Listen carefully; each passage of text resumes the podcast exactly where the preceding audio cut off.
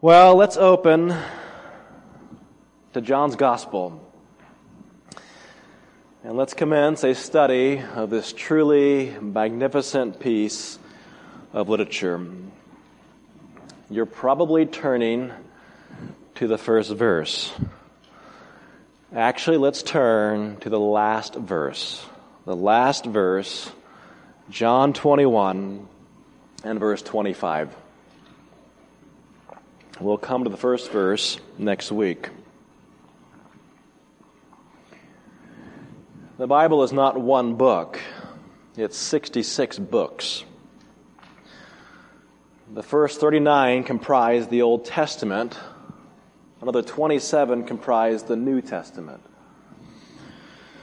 These books were written by some 40 authors over 15 centuries in three languages Greek, Hebrew, and Aramaic. The Bible is not a Western text. It was read in hundreds of languages before being translated into English. The Bible is not an American text. The Bible was completed 15 centuries before English speaking colonists even arrived in the New World. Today, the Amity Press in Nanjing, China publishes more Bibles than any other press in the world, having produced nearly 175 million Bibles in 90 languages for distribution to 100 countries. The Bible is the unrivaled best selling book in human history, and I do mean unrivaled. It is available in 2,500 languages, with many more translations currently in the works. By comparison, Harry Potter, a recent best selling phenomenon, is available in just 55 languages, as compared to 2,500 languages. At its peak, Harry Potter averaged between 5 to 6 million copies sold worldwide each year. 5 to 6 million copies worldwide each year. The Bible sells four times that number just in the United States. And our population represents less than 5% of the world's population. After 20 years, Harry Potter sales are declining. After 2,000 years, Bible sales are increasing. In 2009, the Bible sold 82,000 copies every day, 3,460 copies every hour. That's nearly one copy every second. What makes the Bible such an extraordinary book? Much of the Bible is very difficult to read. The Bible is a very long book to work through. The Bible tells us very difficult things about ourselves, about our sin, about God's judgment, very unpleasant things. I would not say the Bible is particularly entertaining. The Bible contains perplexing passages that are really difficult to interpret. Some passages actually present us with moral dilemmas, and yet somehow people are drawn to the Bible. And that's because those 66 books were written by people who never knew each other, separated by as much as 15 centuries, and yet they were all contributing to the same story a story ultimately centered on a man named Jesus. Jesus of Nazareth, who at Pentecost became known as Jesus Christ. No other book in world history came together in the way that the Bible did. And no other book has such an intriguing central character. And just how important is Jesus? Well, would you imagine a bookshelf, seven feet tall, and it's full of books? I have a couple seven foot tall bookshelves at home in my office, and they contain 133 books. Now imagine a row of 10 seven foot bookshelves And once you have that image in mind, then just multiply it 45 times.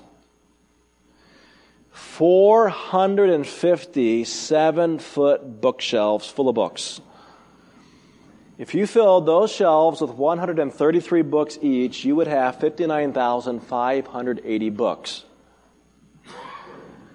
Jaroslav Pelikan, the great historian and Yale professor, wrote People have been attempting to write lives of Jesus for a very long time. There have been more of them than of any other man or woman in history. 60 thousand were written in the 19th century alone. My illustration 59,580 books. On all those bookshelves, 60,000 attempts to understand Jesus in one century. Another Yale historian, Kenneth Scott Latourette, wrote No other life ever lived on this planet has evoked so huge a volume of literature among so many peoples and languages. And far from ebbing, the flow continues to mount. Now, would you consider just three facts about all those thousands upon thousands and thousands of books written about Jesus? Number one, all of those books derive ultimately from just four Gospels. Four Gospels found at the beginning of the New Testament. And those Gospels are relatively short books. Secondly, those four Gospels concern just 10% of Jesus' life. For the most part, just 10% of his life, from approximately age 30 to age 33. And thirdly, one third of that gospel material concerns just one week, the last week of Jesus' life. The fact is, the vast majority of Jesus' life and teachings was never recorded. You could read through Jesus' five sermons recorded in Matthew in less than an hour. How many of the things did Jesus say, did Jesus do, that we have no record of? The surprisingly little that we actually know about Jesus of Nazareth has produced vast libraries of research. 60,000 volumes in one century. And the commentaries and the theological treatises and the doctoral dissertations just keep on coming. You just, you can't keep up with it all. It's impossible. And that really should not surprise us. Look at John 21. 25. Now, there are also many other things that Jesus did.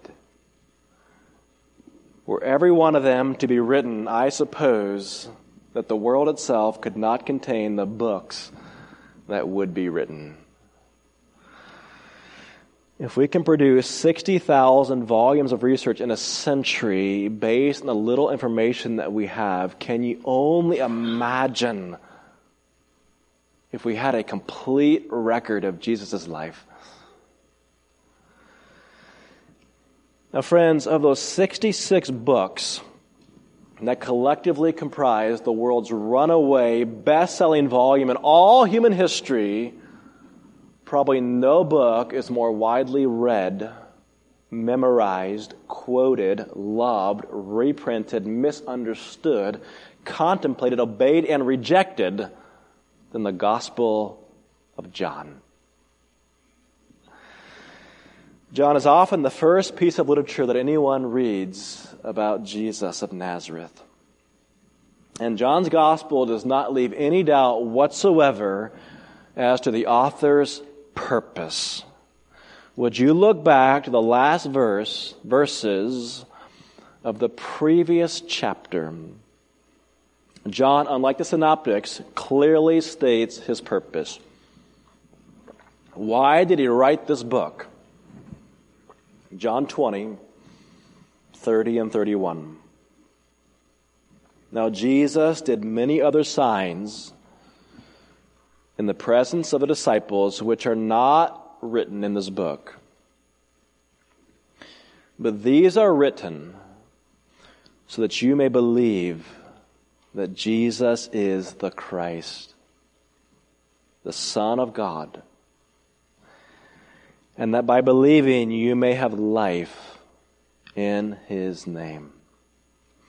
This is a book about life.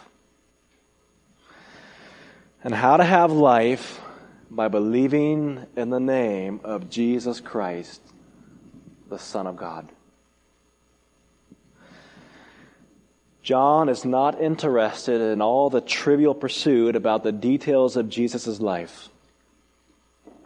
John has selected certain materials deliberately so that you understand exactly who Jesus is. That's what he's saying.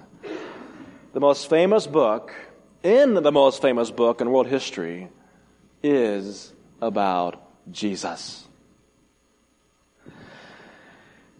Classical historian Michael Grant has written the most potent figure, not only in the history of religion, but in world history as a whole, is Jesus Christ, the maker of one of the few revolutions which have lasted.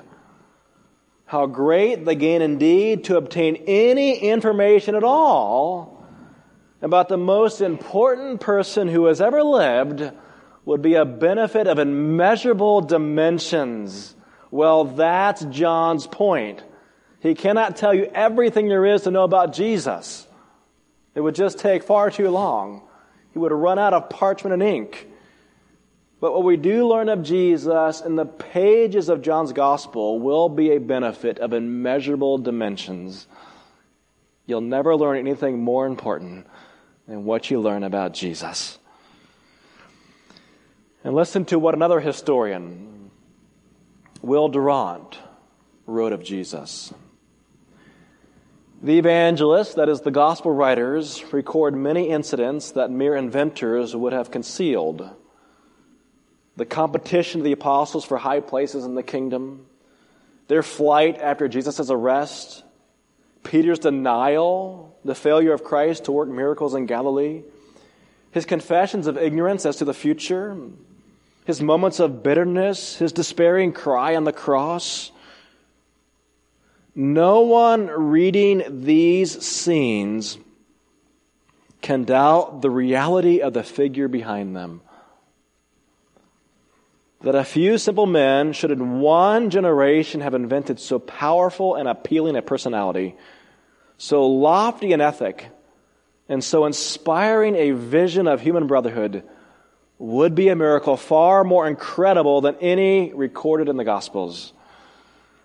After two centuries of higher criticism, the outlines of the life, character, and teaching of Christ remain reasonably clear and constitute the most fascinating feature in the history of Western man.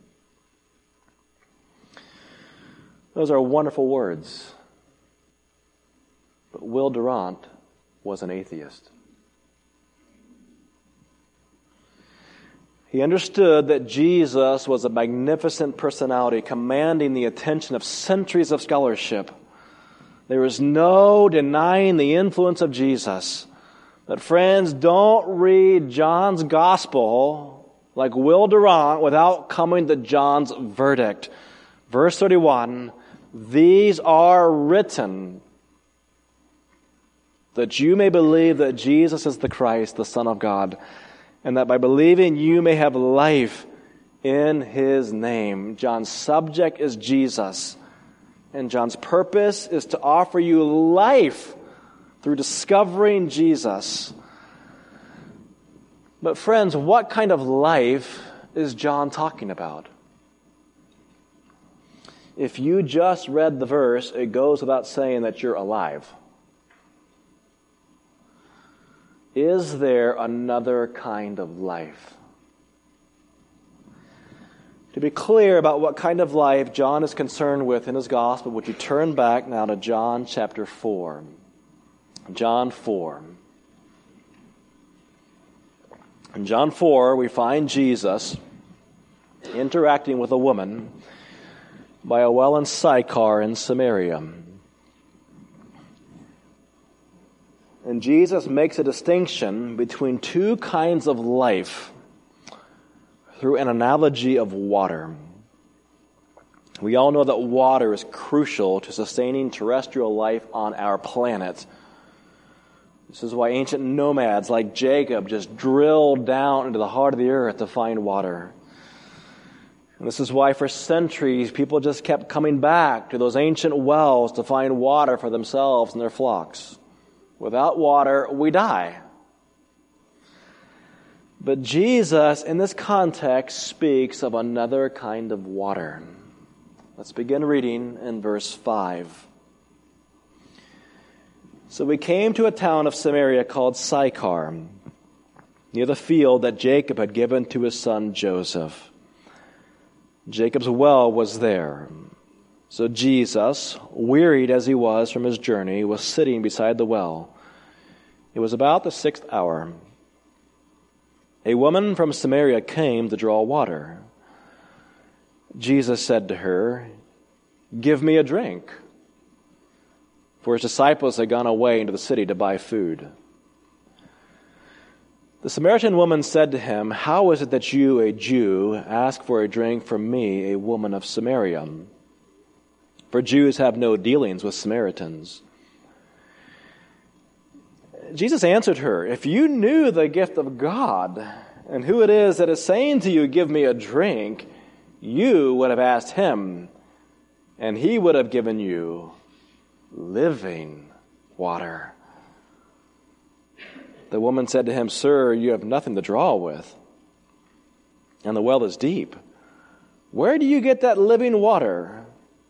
Are you greater than our father Jacob? He gave us the well and drank from it himself, as did his sons and his livestock. Jesus said to her, Everyone who drinks of this water will be thirsty again. But whoever drinks of the water that I will give him will never be thirsty again. The water that I will give him will become in him a spring of water welling up to eternal life. The woman said to him, Sir, give me this water so that I will not be thirsty or have to come here to draw water. There is, of course, much detail here that we'll have to come back to on a later occasion and work through. But for now, would you just simply observe the kind of water of life that Jesus speaks of? To get the woman's attention in verse 10, he refers to living water. And what is that? In verse 14, he refers to a spring of water welling up to eternal life. Now, Jesus would have had hundreds, perhaps thousands of interactions with people during the course of his three year ministry. But John the Apostle deliberately chose this story to include in his account. This story is crucial because it emphasizes there's more than one kind of life. What kind of life is Jesus and John, his biographer, interested in? Not just life, but life that does not end. Now, we all know that our planet is full of life. From the great blue whales plumbing ocean depths, to eagles soaring through mountain ravines, from tiny little cells that are far too small to see with the naked eye to the great elephant herds rumbling across the African plains. Our planet is just full of life. Did you know that there are some 350,000 species of beetles that we know of on our planet? In fact, there was a new species discovered in the fossil record just eight days ago. Very interesting. All that life has this in common it dies. It all dies.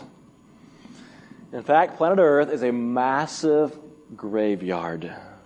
Literally, there are billions and billions of fossils that are buried beneath our feet in sedimentary layers stretching all across the globe.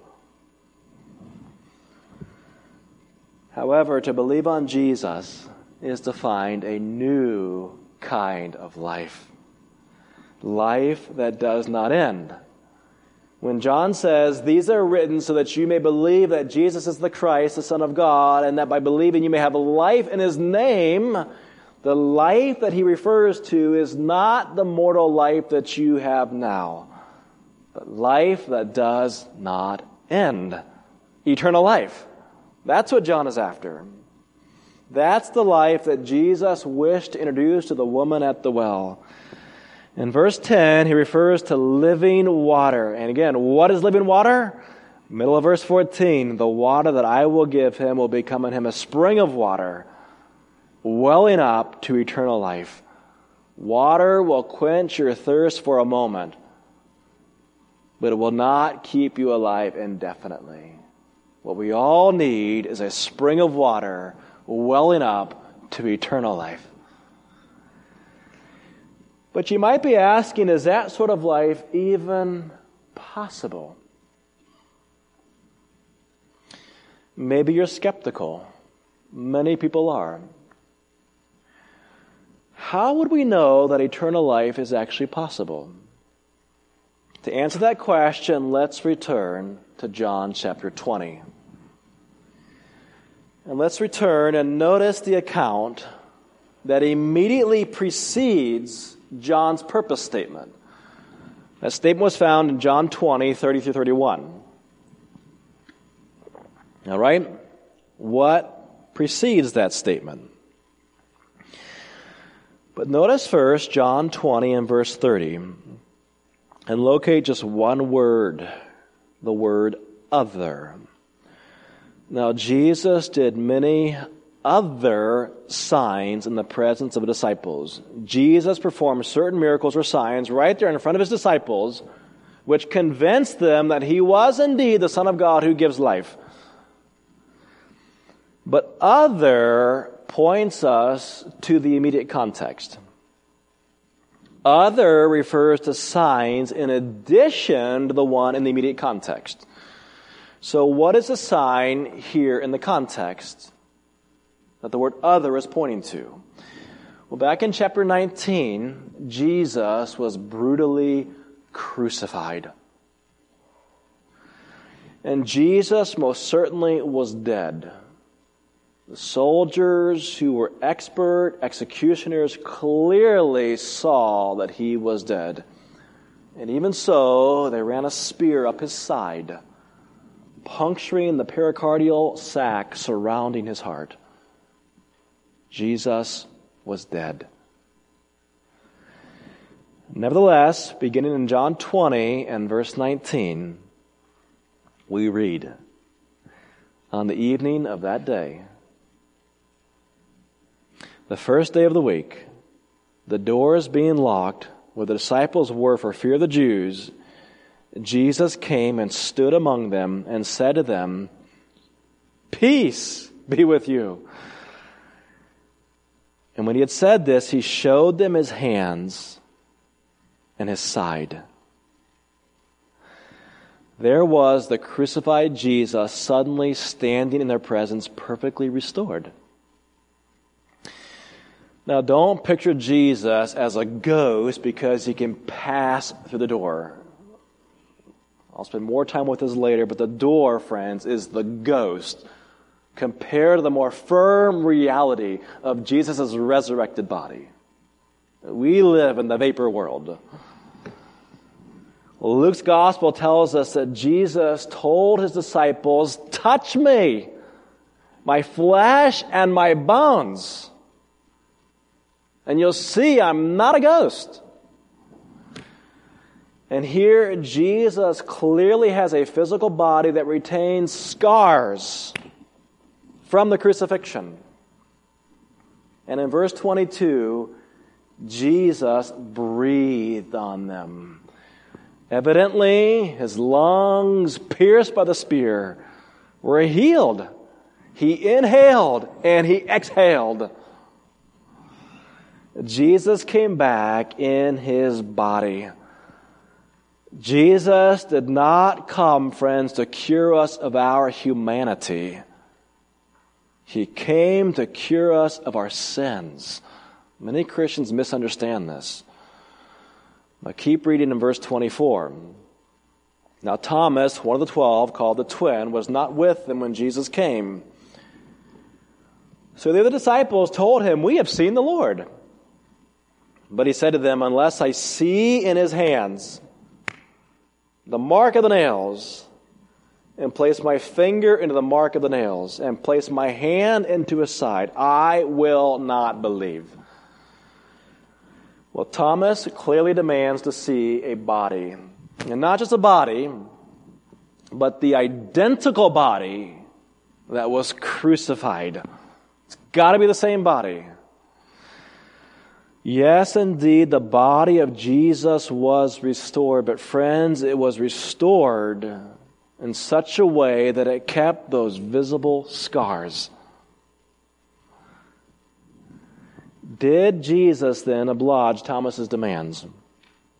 Verse 26 Eight days later, his disciples were inside again, and Thomas was with them, although the doors were locked. Jesus came and stood among them and said, Peace be with you. Then he said to Thomas, Put your finger here and see my hands. Put out your hand and place it in my side. Do not disbelieve, but believe. Thomas answered him, My Lord and my God. And Jesus said to him, Have you believed because you have seen me? Blessed are those who have not seen and yet have believed. Well, clearly, Jesus responded to Thomas's demands to see a scarred body. Touch it and see, Thomas. He was no ghost. This is no apparition. This is no hallucination. Go ahead and touch me. And notice Jesus' emphasis on sight and touch. Jesus' appeal to scientific, scientific empirical evidence. Touch and see. Now, would you think about Thomas for just a moment? Thomas is one of the chosen 12 apostles who accompanied Jesus from the beginning. He has witnessed numerous miracles, including resurrection miracles. And Thomas has heard Jesus predict his own death and resurrection at least three times. Three times that we know of. And further, get this Thomas himself has performed miracles. Think of that. He has performed miracles. Possibly, he himself has even raised the dead. Back in Matthew 10, Jesus sent out the disciples and he said, Raise the dead. Thomas has to believe in miracles. But Thomas isn't totally convinced. He is not even convinced by the, te- convinced by the testimony of 10, 10 apostles who witnessed the resurrection. What changed his mind? He saw a scarred body. And then, and only then, Thomas exclaimed, My Lord and my God. Friends, this is a clear testimony to the true identity of Jesus Christ, resurrected in a scarred body from the grave. Now, all of that gives you the immediate context in which we find the words of verses 30 and 31. So let's read them again. Now, Jesus did many other signs, pause, other signs in addition to this remarkable sign of bodily resurrection. Jesus did many other signs in the presence of disciples, which are not written in this book, but these are written so that you may believe that Jesus is the Christ, the Son of God, and that by believing you may have life in his name. The sign in the immediate context was a scarred but resurrected body. When Thomas saw scars etched into the human body of God, he believed. Friends, the resurrection was the great, definitive, final sign that we should, in fact, believe on Jesus Christ in order that we might have not just life, but life that goes on forever. Why on earth would you believe on anyone else for eternal life apart from the person who actually resurrected his own crucified body from the grave? I mean, it literally makes no sense to believe on anybody else than the very one who actually resurrected his own life. He indeed can give you eternal life. Could there be a better sign? So, friends, the entire Gospel of John, and in fact, the message of the entire Bible, just points like an arrow straight to Jesus, Jesus of Nazareth, and ultimately to this crucial truth. Jesus Christ is the crucified uh, and resurrected Son of God. And believing on Him, we have eternal life. Jesus made many many astonishing claims about himself throughout his ministry.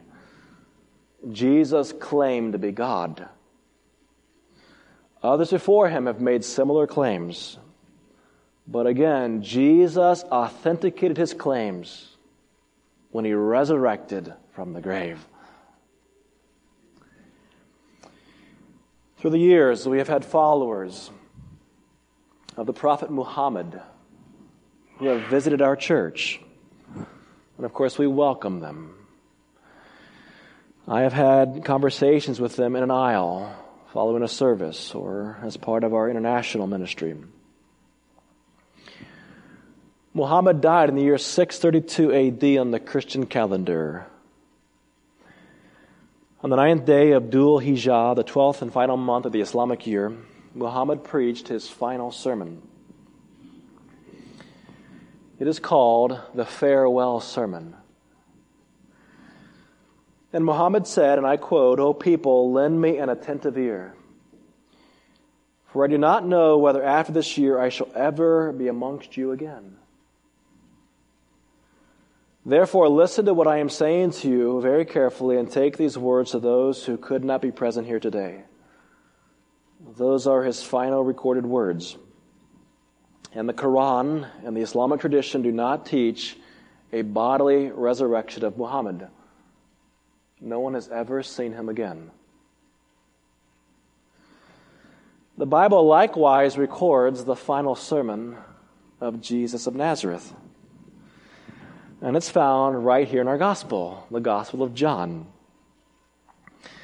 Listen closely to Jesus' Jesus's words. Let me just read a few statements from his final sermon found in John 14. Let not your hearts be troubled. Believe in God, believe also in me. In my Father's house are many rooms. If it were not so, would I have told you that I go to prepare a place for you? And if I go and prepare a place for you, I will come again and will take you to myself. That where I am, you may be also and you know the way to where I'm going.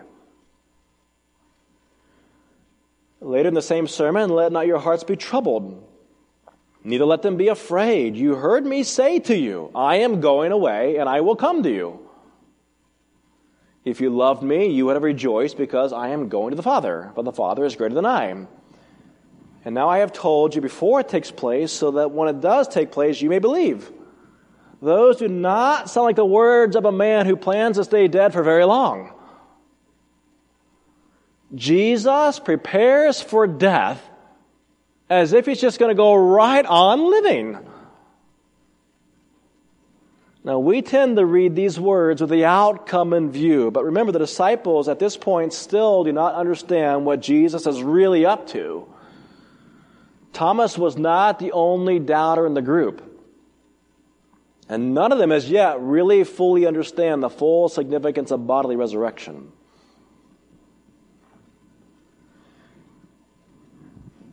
We also have disciples of a man named Siddhartha Gautama the Buddha who visit our church. Good to see Brother Mark Lehman here today. I imagine that he has many, many interactions with Buddhists. We, of course, certainly welcome Buddhists. The Buddha lived on the subcontinent of India in the 6th century BC. The Buddha's Last Supper was prepared by a blacksmith named Kunda. The Theravada tradition believes that the Buddha was offered pork. The Mahayana tradition believes the Buddha consumed mushrooms. We don't know for sure, but both traditions agree that the Buddha experienced, after this meal, violent and painful convulsions, and then he died a horrible, miserable death. And both traditions agree that there is no bodily resurrection of the Buddha of Siddhartha. No one has ever seen him since. In fact, the Buddha cannot resurrect, or Siddhartha cannot resurrect, because the spirit of the Buddha has been passed on now to others, including the 14th and contemporary Dalai Lama, who is now some 86 years old. Well, it's interesting that Jesus' Last Supper was likewise followed by violent convulsions and a painful and horrible death. That death, in fact, was preceded by a horrific episode of sweating blood and dark Gethsemane in the valley of the shadow of death.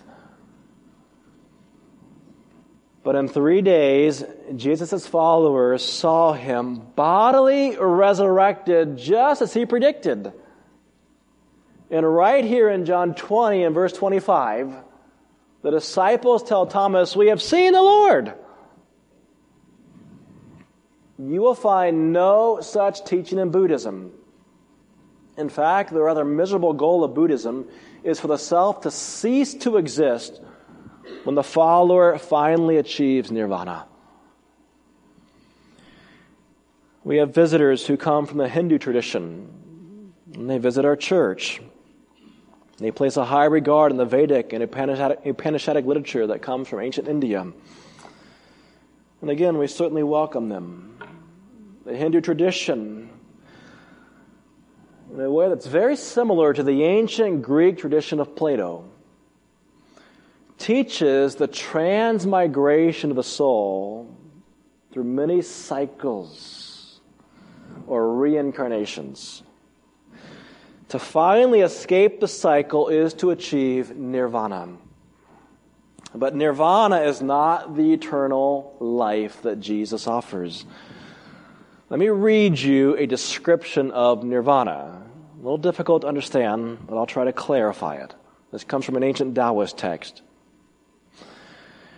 There is, monks, a condition where there is neither the element of extension, that means to occupy bodily space, the element of cohesion, the element of heat, nor the element of motion, nor the sphere of the infinity of space, nor the sphere of the infinity of consciousness, nor the sphere of nothingness, nor the sphere, sphere of neither perception nor non perception, neither perception nor non perception, neither this world nor a world beyond, nor sun and moon.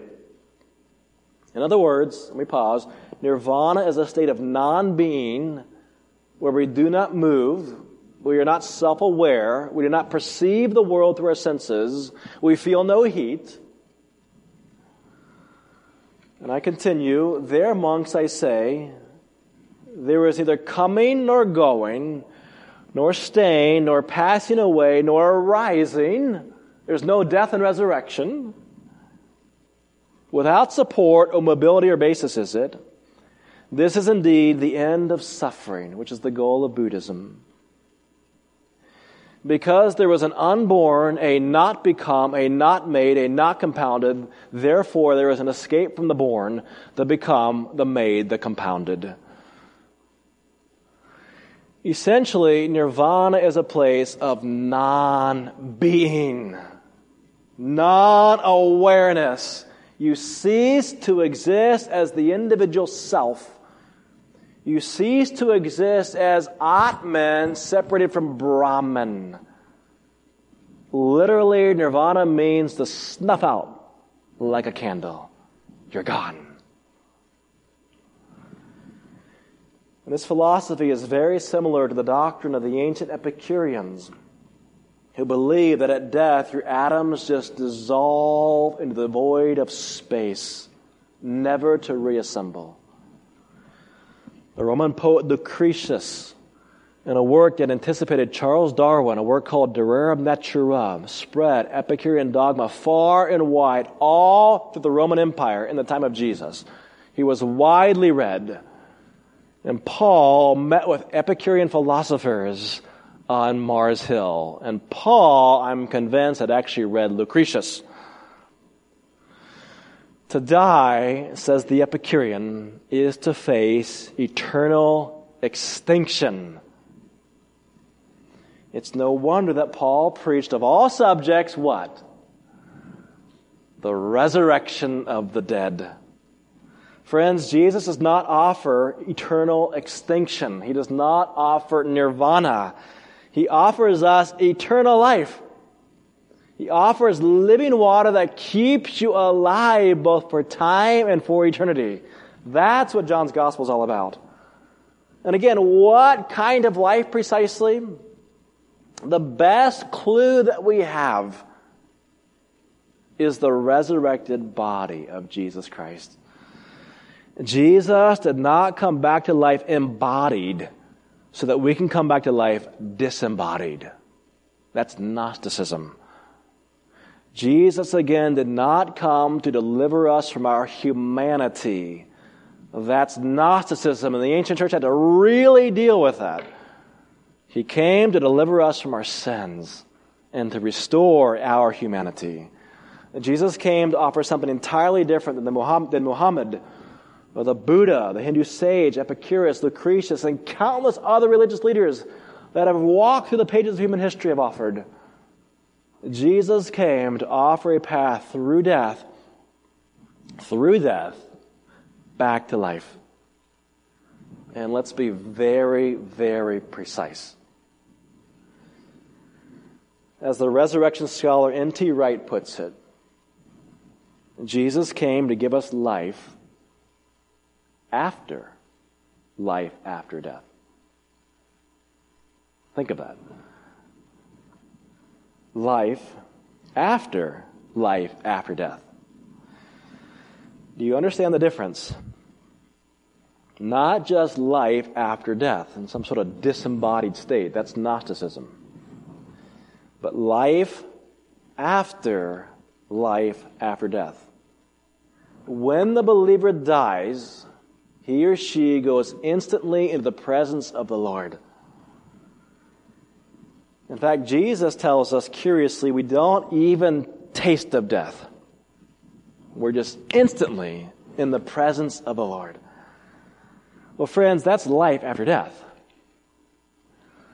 Likewise, when Jesus died, he was caught up immediately into paradise.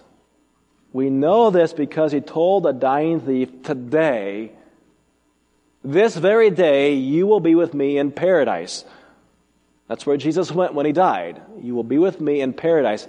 That, friends, is life after death. But Jesus' body lay in the grave. Today you'll be with me in paradise, but his body was put in the grave. However, at the resurrection, Jesus experienced not just life after death, but life after life after death. You see the difference? Life after life after death. Jesus enjoyed bodily life after life after death. That is the everlasting life that John is concerned to tell you about in this gospel. And friends, when the disciples saw the body, the body, the scarred body, only then were they transformed into willing martyrs for Christ. They understood life after death, but they did not yet understand life after life after death until they saw the scarred body. And at that point, they became willing martyrs for Christ only because they saw a body. Proof that life after life after death was indeed reality. Only then they set about to become preachers of Christ's kingdom to the ends of the earth.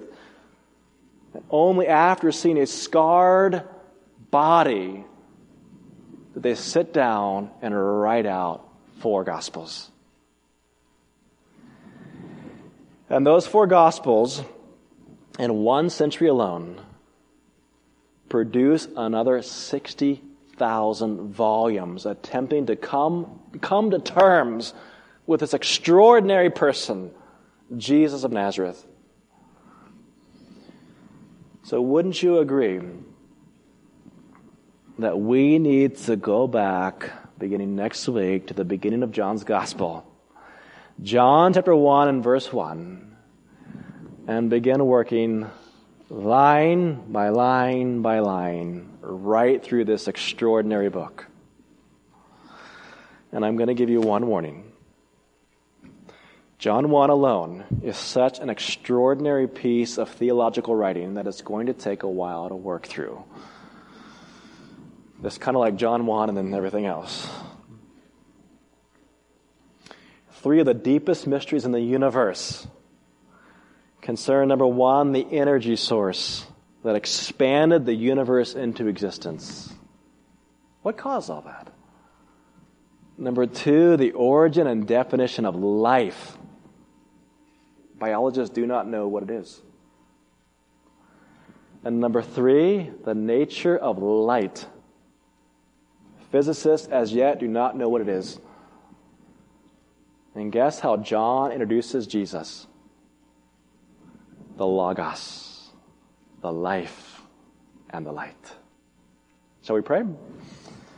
Father, we thank you for this extraordinary gospel. We thank you, Lord, for our extraordinary Savior.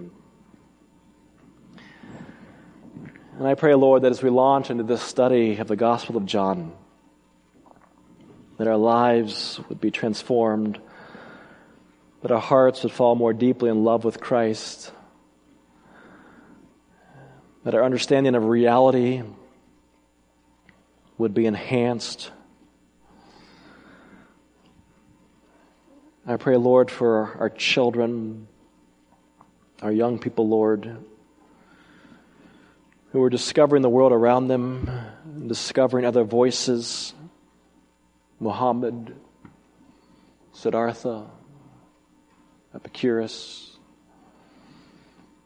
prominent voices in philosophy, and science today.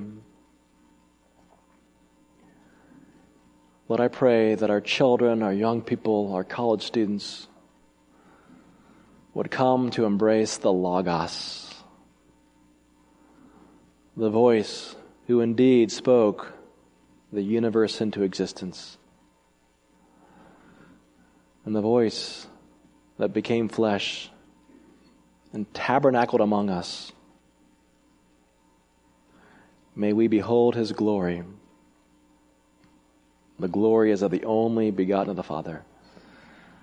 And I pray, Lord, that this study in the Gospel of John would truly, truly just revolutionize our thinking, our attitudes, our emotions in the life of our church.